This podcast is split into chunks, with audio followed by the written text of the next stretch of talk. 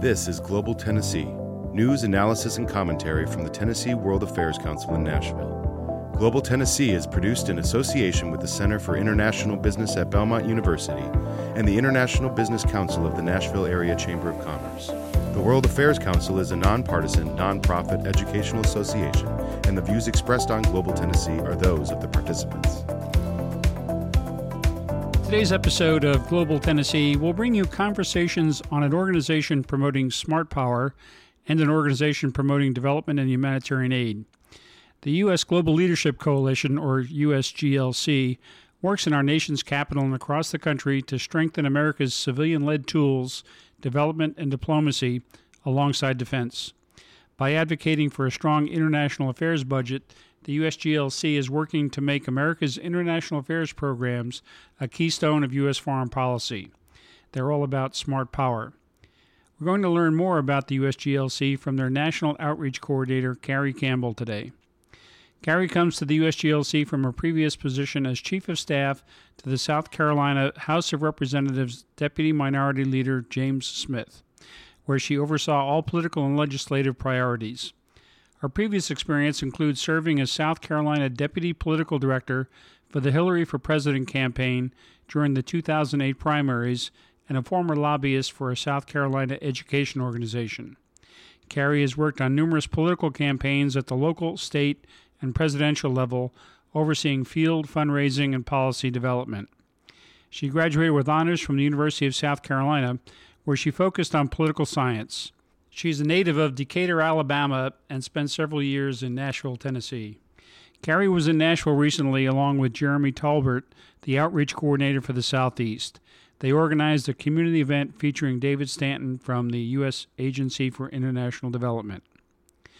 The USAID leads international development and humanitarian efforts to save lives, reduce poverty, strengthen democratic governance, and help people progress beyond assistance. It was created by President John F. Kennedy in 1961 to lead the U.S. government's international development and humanitarian efforts. More on the agency at usaid.gov. David Stanton is a public health leader and former director of the U.S. Agency for International Development's Office of HIV/AIDS. He has 19 years of experience working with USAID's HIV/AIDS program and over 30 years of experience in public health, including working on sexually transmitted infections, HIV and AIDS treatment, and clinical epidemiology. David has four years of overseas experience in West Africa. Additionally, he served on the transition team that established the Office of the U.S. Global AIDS Coordinator and at the U.S. Department of State. We thank Carrie and Jeremy for bringing David Stanton to Nashville, and we thank Carrie and David for taking time to talk with Global Tennessee.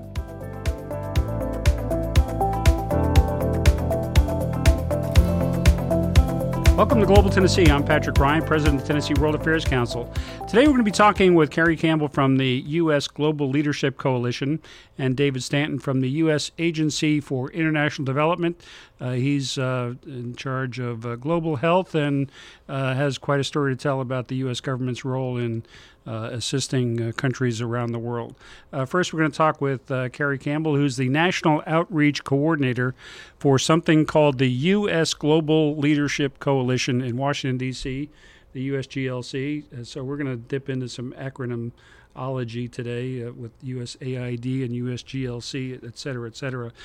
Carrie, welcome to Global Tennessee. Thank you so much, Patrick. I'm glad to be here. Well, uh, we understand that uh, you know you know how to say y'all properly, uh, having lived in, in Nashville and having family here. Uh, tell us tell us about your Nashville connection. So I moved here in 1983. Graduated from high school. Uh, went to two different high schools here, Overton and Franklin Road Academy. Oh, Overton. Okay, we yeah. have uh, an academic world quest team from Overton. oh, really? Participates all the time. Well, I'm glad to hear that. Um, and I still have a brother and sister in law, aunt and uncle that live here. My niece and nephew live here. One graduated from Vanderbilt, one is going to school at Belmont. Terrific. So you're you're an original Bobcat. I not me. Overton. Well, uh, well yes. Okay. All right. Well, let's let's get into uh, what you do now, and that's uh, uh, being a leader in the uh, Global Leadership Coalition as the national outreach. And today we uh, we had a, a, great session with uh, David Stanton from USAID that was sponsored by the Global Leadership uh, Coalition. But you guys are, are a lot more than just doing uh, field visits and setting up seminars. tell us a, a, bit about the GLC. Sure. So, well, first, let me say thank you for being a wonderful part of U.S. Global Leadership Coalition, Patrick. you've been a great asset to us here in Tennessee, and you're welcome. Talk a little bit more about what you've done and others in Tennessee have done and around the country. But the U.S. Global Leadership Coalition is a coalition of over 500 businesses, NGOs, and faith based organizations. Uh, these are people who uh, are very concerned about America's global leadership and America's role in the world and want to make sure that we sustain our global leadership. Uh, the Washington Post deemed us the coalition of strange bedfellows several years ago, and that's because we're everybody from Walmart to World Vision and Land O'Lakes and Lockheed Martin and Boeing and Bread for the World, and I could go on and on with the alliteration. But um, but these are all individuals that understand that in order for America to survive and thrive, we need to be globally engaged. And really, part of our global engagement includes development and diplomacy. So, making sure that we're dealing with uh, the developing world that and trying to eradicate poverty and eradicate global health issues, creating economic opportunities for exports of American goods and services to go into new markets, um, and making sure that our diplomatic corps is not only staffed but doing the work to create peace around the world. So we also have our National Advisory Council. Uh, it's a bipartisan group of former members of Congress, former Secretary of Cabinets, and all living former Secretaries of State, and that is chaired by uh, Secretary Colin Powell. And then we have our National Security Advisory Council, which is over 200 retired three and four star generals and admirals, co chaired by Admiral James Stavridis and General Tony Zinni. These are all military leaders who clearly My former in, boss at U.S. Central Command. Absolutely, absolutely. Um, uh, these are all individuals who current, certainly believe in a strong military and defense budget, but they also will go talk to members of Congress to talk about how development and diplomacy are a critical part of our national security strategy. And they're the first tools in our toolbox to use. So there is uh, some sparks left or bipartisanship in, uh, in the nation's Absolutely. Capital. These are all people who believe that politics stops at our shores. And, and, and you, uh, you gave some examples this morning at the seminar of, of things that are happening around the world that uh, that are inspired by the, the works of the, the GLC and, and support for the foreign aid uh, budget. Do you want to, you want to share some of those? And and you also want to tell us about uh, how Tennessee is mm-hmm. impacted mm-hmm. by the foreign affairs budget and, and the work that uh, the GLC supports? Sure. So we have a, a, a, statewide network within the United States. We have members all over in all 50 states, but we have active coalition presence in 32 states. And we have advisory committee members that are set up um, in these organiz- or in these states. And these are people who discuss the return on investment back to their local communities, to their members of Congress, so that their members of Congress understand the impact locally to development and diplomacy and thus have a, uh, a desire to want to support the funding for State Department, USAID, and all of these other programs. We talk about development and diplomacy as a part of, and I mentioned our national security strategy, but it's it's much more than that. It's also part of our economic strategy, doing those new, opening up those new markets. But it's also who we are as Americans and our humanitarian values. That this is who we've always been and you can see that firsthand with what's happening right now in the Bahamas.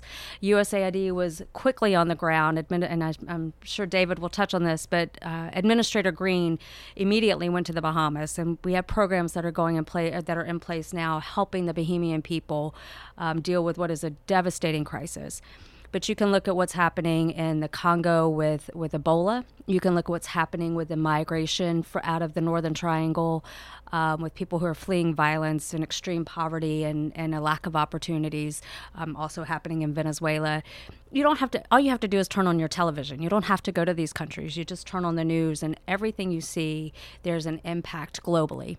And so American businesses export and they want to continue to export because 95% of our world's con- or the world's consumers are outside of our borders. Mm-hmm. And when I looked up the data, um, the export markets that Tennessee as a state, um, their, their, top export markets are in um, the top 10 countries. Six out of those 10 countries received development assistance at one point. And I'll most notably say Germany after, with the Marshall Plan and Japan. And then the 10th export market is South Korea which is also a recipient of development assistance. It's not a short term plan, it's a long term plan, but the money we invested then, our return on investment now is, is immeasurable. Right. So, um, uh, what uh, what sorts of other things uh, should we expect out of USGLC come down the pike? I know you you guys are, are the champions of soft power, and and uh, it's it's uh, probably um, a good sign that there are so many national security and uh, military people associated with the GLC. The those who believe that soft power is uh, is the first place for American engagement abroad, as opposed to the use of military force. So we are clear advocates of soft power, but we don't say think that that's at the expense of hard power. So uh, we, when you combine the two of them, others have deemed it smart power. So it's going to take both. Smart uh, power. Smart there, power. There so, it, development and diplomacy are the first tools in our toolbox. Military should be our last, but the military is still necessary. So, we don't want to look at this like it's either or, but it's a com- it's a co- cohesive strategy. Um, so we work with members of Congress. We're hoping to to uh, have a conversation with Senator Blackburn. Um, we want to talk to the incoming senator after uh, we honor Senator Alexander for his years of service. Uh, senator Corker was a phenomenal asset uh, to the to foreign affairs and really understood the importance of development and diplomacy and being globally engaged. Senator Frist is actually our co-chair in Tennessee, along with uh, Governor Bredesen. Um, so there are uh, individuals in South or in, in Tennessee who really understand the importance of this that we engage with. We want to grow that engagement to others. Any anybody who's listening to this podcast who's interested in being involved with us, certainly let us know. Um, but we want the local constituents talking to their congressional delegation because it's you all that make the difference. That they listen to the voters more right. than anybody else. Right. And so when the voters can tell the story of the impact and why this matters, that makes sure that we stay globally engaged. Well, we uh, at the World Affairs Council hope to uh, educate our community on what's going on in the world, and certainly uh, that uh, influences how they make decisions uh, at the ballot box and how they talk to their elected representatives. Uh, Carrie Campbell, thanks so much for joining us today, and we're going to take a quick break and we'll be back with David Stanton from the U.S. Agency for International Development. We've been talking with Carrie Campbell, the National Outreach Coordinator of the U.S. Global Leadership uh, Coalition. Thanks, Carrie. Thank you. And we'll be right back. You're listening to Global Tennessee from the World Affairs Council. We invite you to share your thoughts with us in email info at tnwac.org. You can subscribe to the World Affairs Council newsletter on the website tnwac.org and you can like us on Facebook at Tennessee WAC, as well as follow us on Twitter at TNWAC. Don't forget to tell your friends about Global Tennessee and the World Affairs Council. This podcast and other educational programs from the World Affairs Council are supported by you and our sponsors. Are you interested in supporting global affairs awareness in your community? Visit tnwac.org for more information. Uh, welcome back. I hope you found our conversation with uh, Carrie Campbell from the U.S. Global Leadership uh, Coalition. She's the National Outreach Coordinator with uh, some Nashville connection uh, to be insightful. Uh, I, I, certainly did to find out the work that the Global Leadership Coalition is doing that impacts the U.S. foreign aid budget and what is happening around the world in terms of U.S. engagement and what she called soft power excuse me, Smart Power. Uh, and now we're, we're going to turn to uh, David Stanton. He is the uh, U.S. Agency for International Development uh, coordinator for global health. Uh, help help me with that, David. Is is that the the exact title? Did I get that right? No, but okay. uh, but uh, thank you for that title. What's what's the title? Yeah, right now I'm a senior technical advisor for global health. I uh, report to the senior deputy assistant administrator for global health. Okay, sorry yeah. for a premature promotion there, but uh, yeah, no, I'll take it. Thank you. Okay, well, David, welcome to Global Tennessee, and and thanks for being with us today. thanks for talking with the seminar at, at uh, lunch today about what's happening in the world of global health, and uh, we're glad to have you here. Oh, my pleasure, and it's uh, I appreciate it very much the opportunity to uh, to speak to Tennessee, And uh, I will say, uh, coming into this, I did a little bit of homework and I found out that uh, if you Google global health in Tennessee, you will find a lot of stuff. This is a state that has really uh, stepped up and uh, uh, invested a lot of its time, blood, sweat, and tears in assisting people around the world with improving health care. Tennessee is really remarkable. Excellent. Well, hopefully, in the next uh, 15 minutes, we'll uh, help people understand what that role is. Uh, you know, our, our, World Affairs Council, we, we work to uh, bring the world to Tennessee, and certainly the global health uh, picture, as you point out, is relevant to Tennessee, but uh, more important, it's something that the United States is deeply involved in uh, to help people around the world. And, and uh, let's talk a little bit about what uh, the Agency for International Development in that, that world of uh, acronym soup up there does. yes. Um, sorry about the acronyms. I'll try to minimize them. Um, stop me and make me explain that if I, if I don't. Um, the U.S. Agency for International Development, USAID, was, uh, was formed in 1961. Uh, under President Kennedy, uh, Congress passed the Foreign Assistance Act of 1961, which, among other things, created the agency and uh, set the uh, set up our authorities. The act has been modified many times over the years, but is still referred to as the Foreign Assistance Act of 1961. Um, the, the, it was actually an offshoot of our of our um, involvement with the Marshall Plan, and uh, early in the early in the uh, early years of USAID, a lot of our assistance was about uh, construction, building roads, dams, other other pieces of physical infrastructure, but very quickly shifted to human development, and that means education, healthcare.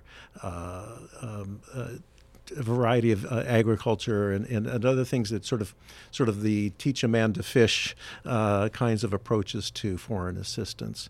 And and over the years, as the needs of the developing world have changed, the, the, the approach of USAID has has also changed. But a, a few things have remained constant. And um, and those are the, that that USAID is a part of U.S. foreign policy, and one of the one of the things that we do is we promote uh, democracy around the world. We also promote strong markets because we feel that strong markets uh, make for more stable uh, economies, more stable governments, and prosperous people. And then finally, and it's a big piece of what we do, is is we provide assistance to the world's poor. And uh, that manifests itself in a variety of ways, from uh, health to education to, as you alluded to earlier, disaster assistance. And uh, you you used the term earlier today in, in uh, your conversation, the journey to self reliance. Can you tell us a little bit more about right. what what that uh, slogan is about? Well, it's more than a slogan, and uh, it was coined by our current administrator, Mark Green former congressman, former ambassador to Tanzania, now the administrator of USAID. And he believes strongly that uh, the, the role of foreign assistance is simply to work itself out of a job. If we do it right, there will be a, the need for less of it. And uh, he sees our role around the world as entering into partnerships with foreign governments to lead them to more self reliance and less reliance on foreign assistance it's ambitious, but the truth is, it's a logical approach to foreign assistance. That that uh, it isn't a uh, an endeavor that we do uh, without end. There should be a logical goal in mind, which is you build up the economy and the capacity of the population to meet their own needs and to and to become part of the uh, the global economy. And there are some notable countries where we have seen tremendous success. There, Thailand being one of them, uh, South Korea being another but it's an uneven landscape. There are different uh, different paths for different countries and different uh, yeah. levels of effort. Not every country is going to graduate tomorrow. Um, and uh, and I think it's important for us to realize this, and we all understand this. And so there's there is a continuum there is a spectrum of, of uh, need and, and ability. And so the, the journey to self reliance for some countries is going to be probably decades long. And we understand that. But even, but even for those countries, that is the goal. That is uh, the sort of the guiding principle, the North Star is what are we doing here that is going to produce the sustainability and the, uh, the self reliance and resilience of this, of this nation. And let's talk about uh, the global health aspects of USAID's work, which is uh, your your sweet spot. Yeah, thank you. Um, so uh, I've been with the agency for 22 years, and so I'll, I'll speak to what we've been doing in that period of time. Um, the the focus of USAID's health programs over this period of time has really been on a, a, few specific areas. One is addressing infectious disease threats to life around the world. Um, that overlaps a bit with our uh, interest in preventing uh, child deaths and maternal deaths and and then uh, finally is sort of addressing the pandemic threats around the world, which are also infectious but uh, but uh, unique in their nature. And and you mentioned Ebola earlier. I'll come back to that. But in, but the main the the, the, the killers uh, around the world that we address are things like AIDS, tuberculosis, malaria and uh, and then other infectious diseases that maybe don't get as much airtime as you might expect. But these are unusual diseases. They're called neglected tropical diseases because they're sometimes an afterthought in people's uh, thinking that things like schistosomiasis, uh, lymphatic filariasis, it, diseases that end in iasis, it might be a better way to put it. uh, but it's actually an extraordinary program. It isn't our biggest, most expensive program, but in, it, this one is, is remarkable because we've been able to leverage billions of dollars of donations of pharmaceutical products from the private sector. And for a small investment in having a program that can then deliver those medications. We've we've achieved some tremendous results, and we're on the cusp of eliminating one of those diseases and perhaps another in the next five years. So it's it's it's remarkable. Um, the president's malaria initiative has was launched uh, in the Bush administration. PEPFAR, the president's emergency plan for AIDS relief, also launched in, in that administration.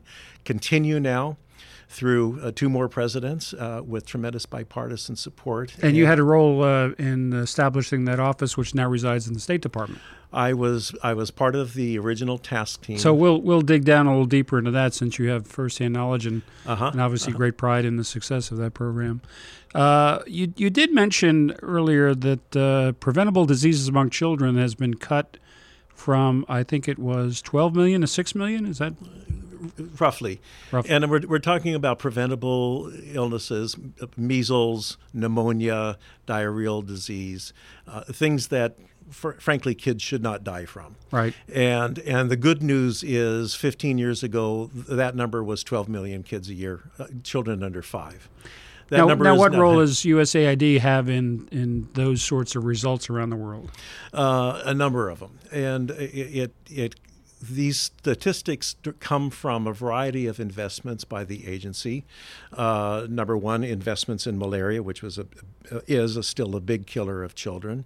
Investments in water and sanitation, because diarrheal disease comes from drinking unsafe drinking water, and little children just don't have the resilience to withstand sure. about of that. Um, we are a big supporter of the the global vaccination initiative. Gavi. And uh, childhood immunizations are a tremendous way to improve the health of, of a population of children. Um, and and finally nutrition and just working on, on making sure that, that kids have a good start in life with uh, with proper nutrition and a tremendous effort on, on, that part for, from USAID. Now now where does the United States fit in if, if you are, are familiar with uh, the status of other countries' contributions? Where where are we relative to uh, who would the other major contributors be? Japan, I, I think, is involved in a lot of uh, aid. Um, European countries. Um, it depends on sort of what what flavor of assistance you're talking about. U.S. government generally on at a total dollar amount is usually the lead in terms of foreign assistance. Sometimes uh, the per capita uh, proportion shifts, but right. but the uh, you know but the the big donor partners to the United States are the United Kingdom, Canada, the European Union, Germany, the Norwegian uh, Nor- Norwegian uh, Norway, the, the, uh, the Nordic countries, countries yeah. yeah, Japan. Um, to name a few. Frankly. So, so the United States is not going it alone. We have a partnership with. Oh, absolutely, uh, absolutely. United Nations organizations, other countries. So uh, we're not. Uh, no, there, I'm sure there are some critics who think that uh, we're spending money and no one else is. Uh, there's always critics. there's always. Um, I, I, think it's uh, probably a well-worn trope, but uh, you know, uh, every year some polling company will go out and ask people, you know, what what do you think the U.S. government spends on foreign assistance? And most people say mm, maybe five percent of our budget, and some people will say as much as twenty percent. And the answer is it's less than one percent it isn't a, a, big investment out of our national budget that goes into foreign assistance. And what we And that's get, all forms of assistance. All forms of assistance. Right. Yeah. Yeah. Interesting uh, statistic. Uh, you you talked a little bit about the role of the private sector. Where where does the private sector fit in the, the picture here in, in terms of support for global health? Yeah. Thank you. The uh, you know the private sector has always played an important part, and uh, sometimes it's it gets a little lost in the in the din of saying, well, here's what the U.S. government did, but a lot of what we do couldn't have happened without a, a strong partnership with the private sector, and and over the years we've uh, we've uh, um, formalized some of these partnerships and things we've called the Global Development Alliances. And, and currently, the agency has just rolled out a private sector um, engagement policy, which is probably the most far reaching policy around working with the private sector that, that I can remember in my, my time at USAID. Um, it, and expands our, uh, uh, uh, it expands our ability to have relations with the private sector. And by this, I mean the commercial sector the, the for-profit sector, from working with corporate uh, corporate uh, social responsibility and philanthropy, to you know direct goods and services being procured, and and everything in between. Um, one of the statistics I like to share uh, is is uh, something that was brought up at the 25th anniversary of the World Bank. And that statistic was that the private sector globally invests more money in one year in Africa than the World Bank did in 25 years. Hmm. And, and, and yet that goes unnoticed. And no, those investments are not necessarily in schools and hospitals, but those investments are in infrastructure and jobs. And from that comes healthcare and schools and what have you. And, and it's really important for us to acknowledge that simply that investment, uh, you know, in creating economic opportunity does have a health dividend and an education dividend. I think what we'd like to see happening is is to take that relationship to a, a, next level where we where we work with each other, we find ways to to leverage that investment in in ways and, and, and help direct it towards ways that will actually achieve some of the more uh, lofty goals of self-reliance. Because from the business community's point of view, that's a good goal for them as well, and it means that they they have. Uh, um, uh, a, longer lasting stake in this. Maybe a couple anecdotes. One is is that uh, talking to some businesses in the past, um, you know, they will say, "Look, USAID, you're great, but someday you're going to leave." I'm here. I'm in this country. My business is here. We're not going away. We are the long term stable partner in some ways. And uh, it's a little humbling for somebody to tell you that when you think that you are the, the, the long term uh, partner. But it's true that if, if we are successful, that it is the business community that is going to support and, and sustain these countries long after donor foreign assistance right. departs. And it does sort of uh, provide evidence that. Uh, uh, there's there's a benefit uh, to be recouped. We talked with uh, Carrie Campbell from USGLC earlier, and she was talking about uh, uh, foreign assistance in, in, terms of the economic advantages that it creates for U.S. businesses in the long term. so I, I, guess it's evidence the private sector involvement that that raising the economies is beneficial for them in the long term, in addition to just the philanthropic benefit of assisting fellow man. Yes, I mean it is it is a global economy, and um, I think most people going into business know that and understand that. And selling a product or a service uh, beyond our borders is is part of a business plan these days and and having a, a, country that's prosperous where citizens have the economic means to buy a product or a service from a, an American company um, is uh, is critical to um, uh, maintaining their business, and, and there is therefore this this what I, what I would call a virtuous cycle of investment in the economies of emerging economies and abil- the ability of of uh, donor countries like America to be able to do business there. Uh, just a reminder to our listeners: this is Global Tennessee. Uh, this is Patrick Ryan from the Tennessee World Affairs Council. We're talking with Mr. David Stanton, who is visiting Nashville from Washington, D.C., where he works in the U.S. Agency for International Development. Uh, David, uh, thanks again for being with us. And let's uh, wrap up with just a couple of areas. Uh, we're going to talk about PEPFAR, but uh, Ebola certainly carry captures the uh, imaginations of Americans because we had the 2014 outbreak in West Africa, and there was great publicity when a a doctor was flown back to Atlanta and he was in quarantine, and we were sending doctors over, and the Obama administration mobilized uh, significantly to deal with that. Uh, give us give us some background and context on uh, then and now in terms of Ebola. Thank you. Yes, um, the the Ebola outbreak in 2014 was unprecedented. It had never happened before, in, in at such a scale. Um, the Ebola virus was discovered uh, in the early 1970s in uh, what then is what what is now the Democratic Republic of Congo, and it's a it's a, a, virus in a family of viruses that cause a really severe disease. It's called a hemorrhagic fever, and uh, it, it causes the body to just bleed profusely, and people succumb to it very quickly. Uh, in the past, and it's highly contagious. It's highly contagious, but it is highly avoidable with the, the with the right kind of community mobilization and, and education in the community. But what has happened is in the past was you had small flare-ups that would die down, and and in, what happened in West Africa was it hit large, dense uh, populations and uh, spread very quickly.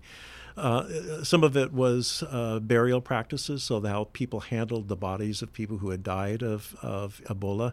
And so a big piece of the response to the epidemic was not just uh, medicines and doctors and isolation hospitals, but also a communication strategy to work with local leaders, traditional leaders, and traditional healers to say, look, in this case, when, when this person dies of this, this is how the body should be handled. And actually, that went as far as all the medical interventions to reducing the, the spread of, of Ebola. Um, one of the things that came out of that experience was the opportunity to test a, an experimental vaccine. Technically, it's still experimental, but we have a lot of data on its on its efficacy now, and that uh, that uh, vaccine was applied to a outbreak in the De- Democratic Republic of Congo a couple years ago, very successfully contained only immediately to be followed by another outbreak in another part of the Democratic Republic of Congo.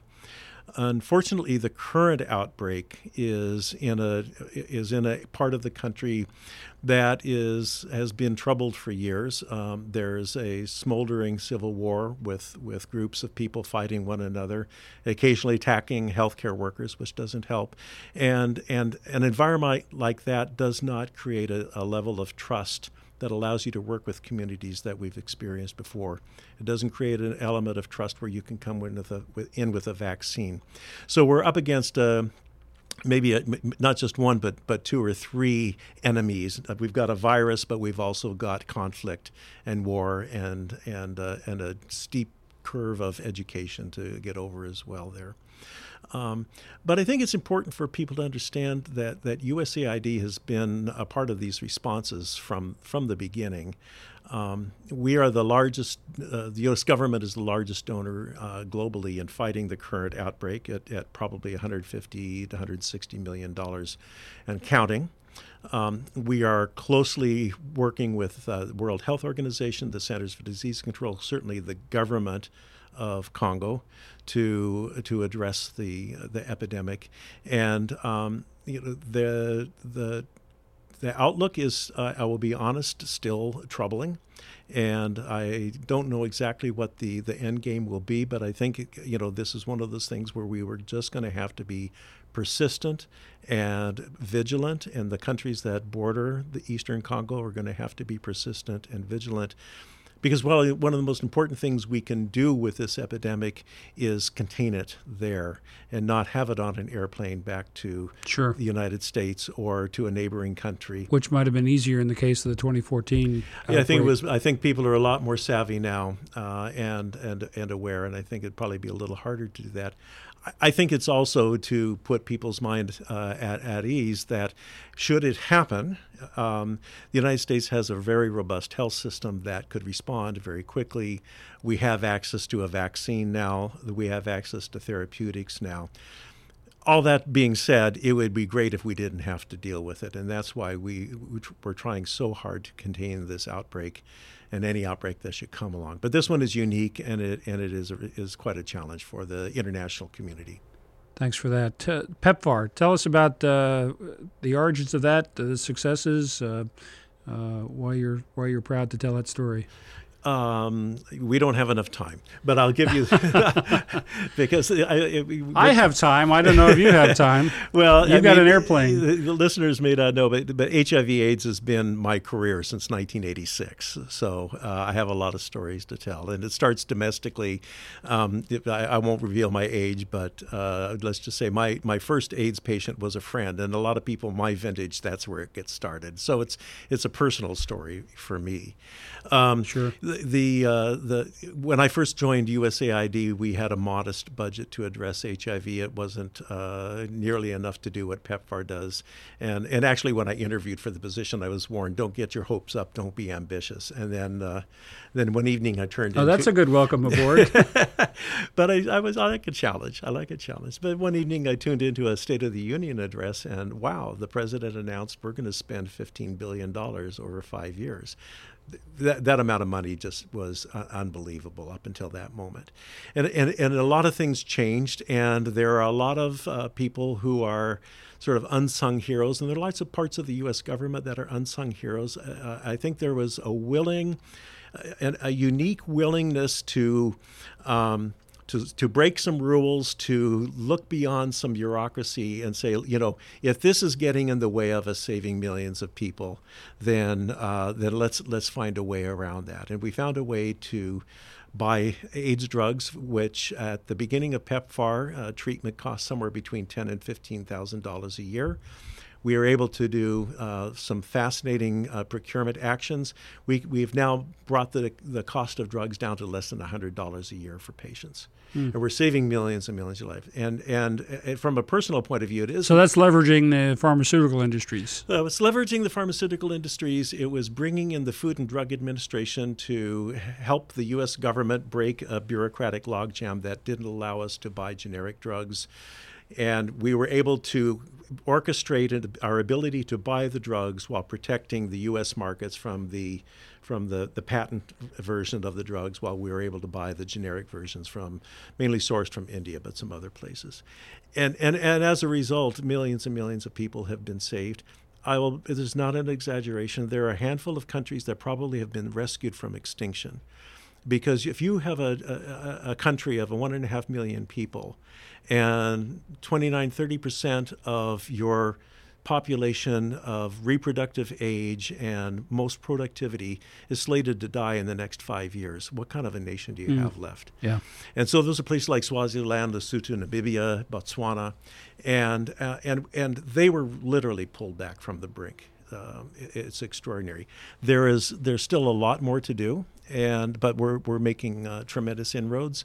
Um, PEPFAR has has really doubled down on getting people on treatment for a couple reasons. One is it saves people's lives, and that's probably the most important and probably the only justification you need to give people life-saving drugs. But it also renders the individual less infectious or nearly, or frankly, uninfectious. And so, if we can keep people on treatment, there's a possibility that we can then bring down the spread of this disease so that one, a country can then manage this on their own without foreign assistance, but two, we could actually put a lid on this epidemic and move on to the next pressing problem, whatever that may turn out to be. So, it, it was, it was uh, just an extraordinary uh, decision, and I know a lot of people had a hand in that, and um, I was glad to be a part of it. And uh, what I tell people is, it isn't often you get a job where you can draw a line between what you did and millions of people saving their lives. Well, that's terrific. And uh, that continues uh, to be funded. It's a, a bipartisan success story. It is. It is extraordinary bipartisan success story. Um, at a time when it was hard to get uh, bipartisan action on a lot of things in Congress, the reauthorization of PEPFAR for another five years was uh, a unanimous vote. There was no dissent on either side of the of the aisle and uh, and, and, I think that goes for, for a lot of foreign assistance. And, w- and what year was that? That was uh, uh, 2013.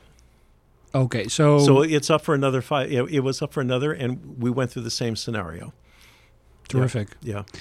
Lastly, let's talk about uh, Bahamas in the news. Uh, tens of thousands affected by it, thousands still missing. Yeah. Uh, Grand Bahamas Island and the Abacos Islands decimated. Uh, a really horrible scene. Uh, certainly, USAID will be involved, uh, global health and yeah. and otherwise. Give us a snapshot of what we can expect to see with U.S. Uh, government involvement. Absolutely.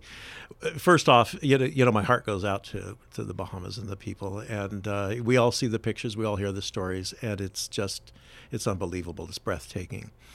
Um, I think one thing about USAID that perhaps not all your listeners know is that that we are, in some ways, the world's first responders. We have an Office of Foreign Disaster Assistance. If there's an earthquake in in uh, Indonesia or Haiti or a volcano going off, and in this case, if there's a hurricane in in uh, the Bahamas, uh, we're at the ready. And probably before the destruction hit, the planning was already underway with our Office of Foreign and Disaster Assistance. We don't go at it alone. Uh, we coordinate with the U.S. military. The, the Coast Guard has been uh, just an, an, incredibly critical component of the response. There's no functioning airport in the Bahamas right now. And so, coming in with naval vessels, with amphibious vessels, uh, aircraft that you tell me, but aircraft that can take off vertically, move horizontally, and land vertically are are the, the Marines the, the, Marines Osprey uh, yeah, tilt rotors. Yeah, and absolutely of the essence in moving critical goods and services. So right now it's it's the the emergency response, right. um, uh, and and I would imagine that at some point we come into a sort of a rebuilding response, and uh, I, I know that that our bureau will be asked to uh, participate in some way, and and it, it, remains to be seen. But I would be surprised if we are not uh, at, at, a later date part of that uh, part of that response. Um, but but I think it's important for the American people and certainly your listeners to know that that oftentimes the first people in with emergency supplies is is this agency USAID. Well, a big hat tip to uh, you and your colleagues for the, the great work that's being done in, in our name around the world. Uh, thanks uh, uh for coming in and talking with us, David. My pleasure. Anytime. Thank you very much. And uh, hopefully, we can get you back to drill down more in, in PEPFAR because uh, obviously that's a, a, great story to be told, and, and, and you've got such a perspective on it. Thanks again. Thank you. This has been uh, Global Tennessee. We've been talking with David Stanton from the U.S. Agency for International Development. Uh, earlier, we spoke with Carrie Campbell, the National Outreach Coordinator for the U.S. Global Leadership Coalition. Uh, both are here in Nashville today to talk to community leaders about the Global Health Program and about the USGLC's program.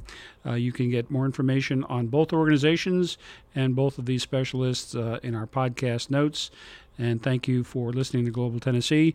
Please take a look at uh, Tennessee World Affairs Council website for information on becoming a member or supporting the work that we do to bring the world to Nashville and to Tennessee. Uh, that's it for today. I'm Patrick Ryan, President of the Tennessee World Affairs Council. Thanks for listening. This has been Global Tennessee from the World Affairs Council in cooperation with the Center for International Business at Belmont University and the International Business Council of the Nashville Area Chamber of Commerce. The executive producer of Global Tennessee is Patrick Ryan, senior producer Logan Monday, technical advisor Bill Ryan, and the voice of Global Tennessee as well as the Penn Jones Conspiracy. I'm Benjamin Olson. Visit tnwac.org slash podcast for more information.